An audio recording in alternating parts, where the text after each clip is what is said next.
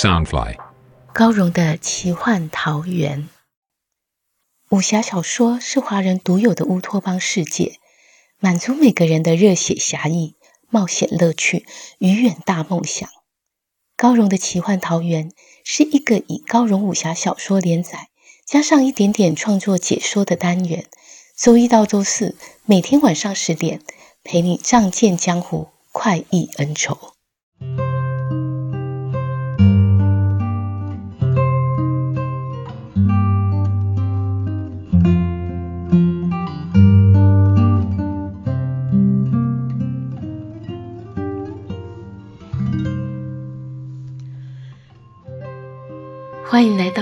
的奇幻桃源。大家好，我是高荣。今天要陪你聆听的是《残天阙》第二季五十九集。魔界鹰族大将任阴阳，居然独自一个人勇闯剑阁的比武大会。他没有半点畏惧，就连月孤雁也称赞他的勇气。他以不断试探的方式，终于探出洛塔森的罩门。一举杀了洛塔森，但这一来，难道要让魔界运送除魔兵刃到无间岛吗？中州全辖大家都很紧张，不知道该怎么办。幸好近人如缘的原主田文慈出来了，他脚下踏着书法般的奇妙步伐，手中的铁扇也使得很有诗意，风流不羁。但如此优雅的身法。真能一举击败凶悍的任阴阳，保住除魔兵刃吗？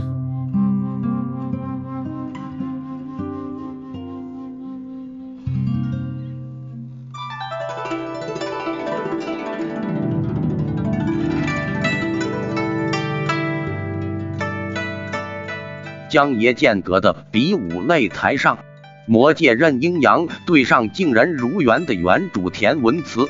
在一轮疾风骤雨的猛攻之后，任阴阳的双爪终于搭上田文慈的肩头，就像十根铁钩要硬狠狠地刺入他的肩肉里。田文慈两肩一缩，施一招柳枝迎风向后仰去，手中握着一柄折扇，使出一招和扇点眉，以玄铁铸造的扇骨重重点向任阴阳双臂的曲池穴。这曲池穴是臂上要穴，点中之后，手臂立即酸麻无力，动弹不得。任阴阳想要运劲回抗，却已经来不及。田文慈绵厚的劲力已经深入他的骨血之中，他两臂瞬间垂软，无力举起。他不由得脸色铁青，斗大的汗珠层层流下，心知这位老儒者的武功。实在是名不虚传，台下群众正虎视眈眈。如果他再坚持下去，只怕会死无葬身之地。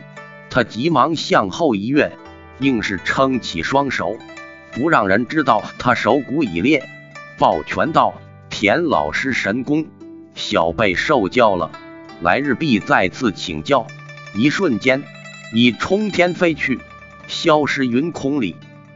田文慈见自己这一招竟未能废去任阴阳的双臂，心中也暗暗惊诧。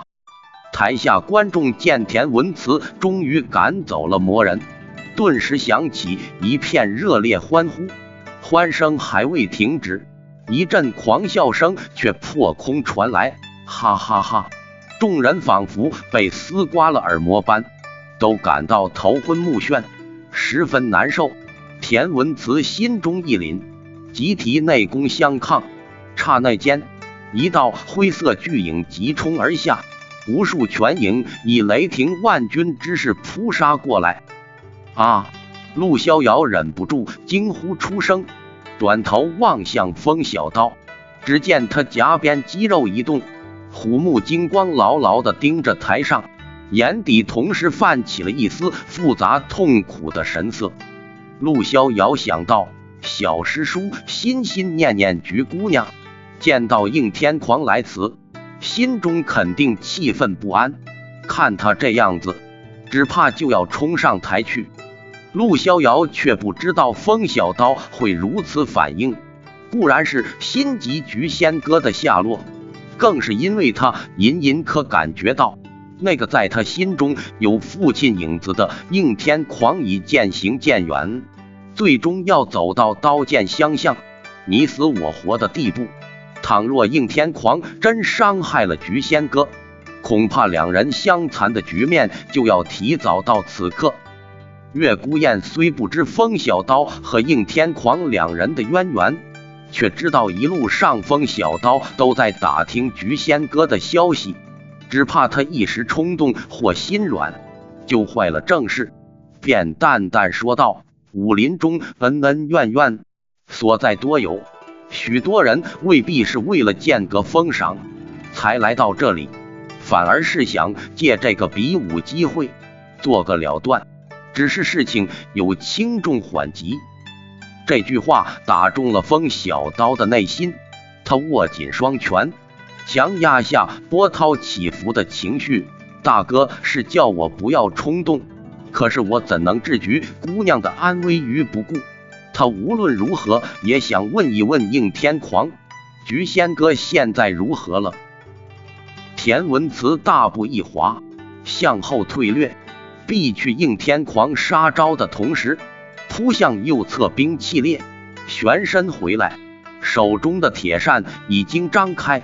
他以一片薄薄的扇面去抵挡应天狂的凶猛攻势，以柔克刚的卸去对手厚重的拳劲。这招罗扇扑迎，乃是取自女子轻罗小扇扑流萤的姿态，在他一介老儒手上运来，真是斯文儒雅。风流不尽，应天狂攻势受阻，反而更激发兽魔宫中狂野兽性。他不管不顾的向前扑冲。田文慈心中惊疑，不敢托大，手中折扇一晃，再使出一招羽扇风流，铁扇骤飞而起。他长袖挥舞，内力催动，空中扇面顿时幻化成七尺大扇。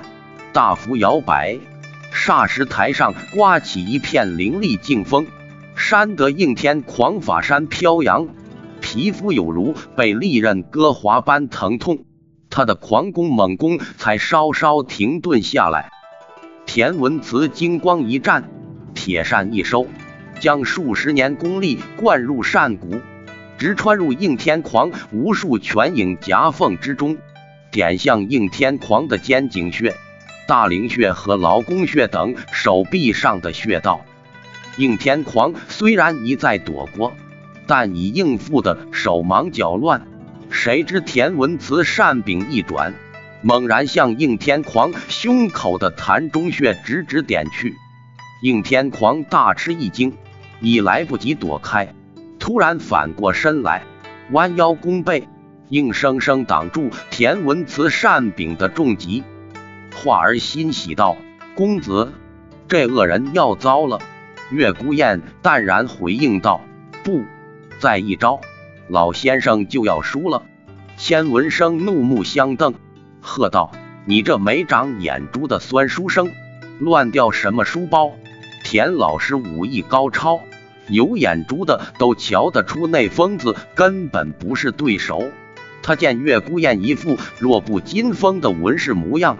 说话自然大声，话儿奇道：“公子，你说老先生要输，为什么？他必须用什么招式才不会输？”月孤雁道：“老先生必输无疑，除非肯用一招心狠手辣。”话儿一愕，正想问这是什么招式，千文生又道：“老夫什么招式都听过。”就没听过哪个门派有心狠手辣这一招，待要再说，却叫台上的景况吸住了眼珠，说不出话来。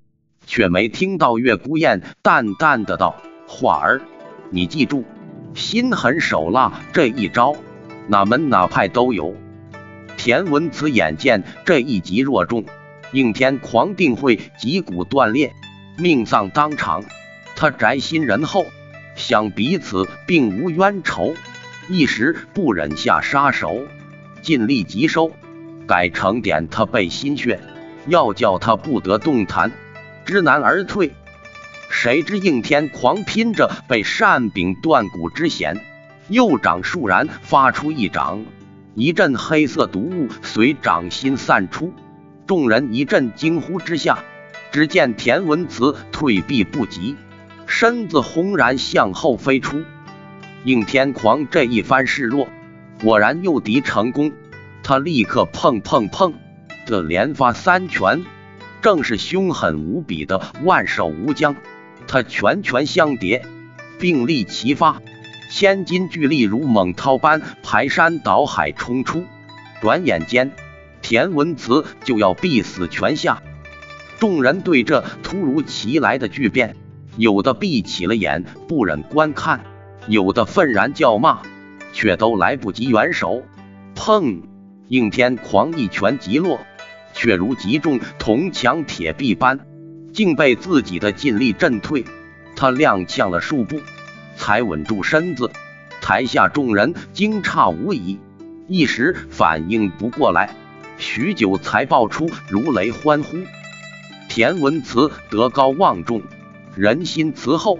江湖中人缘极好，众人对应天狂既施诡计又施毒气，均感愤怒。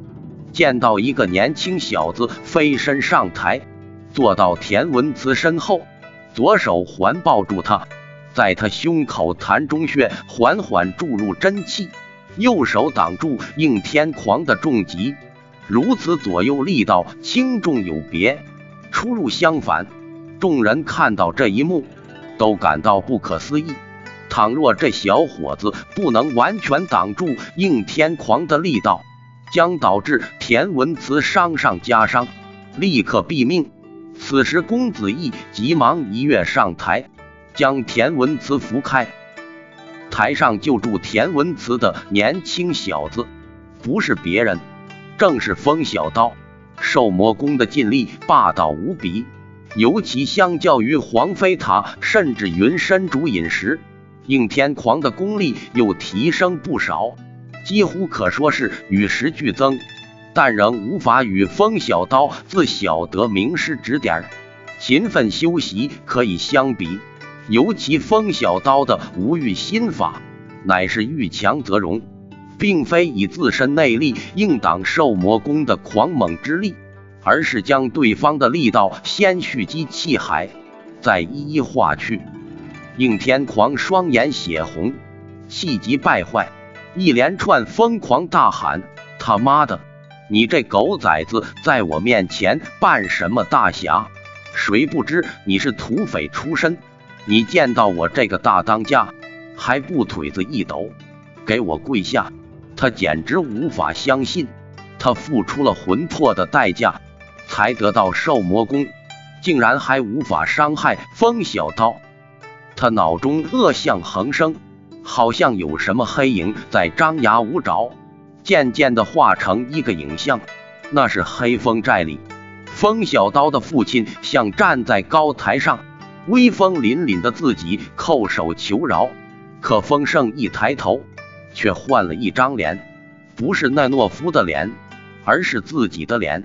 伟顿苍老，向台上威风凛凛的风小刀磕头求饶。他心中震撼不可言喻，只觉得愤怒至极，也对风小刀恨到了极点儿。他不停催动内力，将功力提至极限，对风小刀疯狂扑杀。他拳影掌影如旋风狂扫，两旁兵器被气尽一带，发出折折震响。几乎快要飞了出去，就连台上三位剑阁的公证人也暗提内劲相抗。应天狂并不知道，他这么猛提内力，兽魔功已经开始反噬。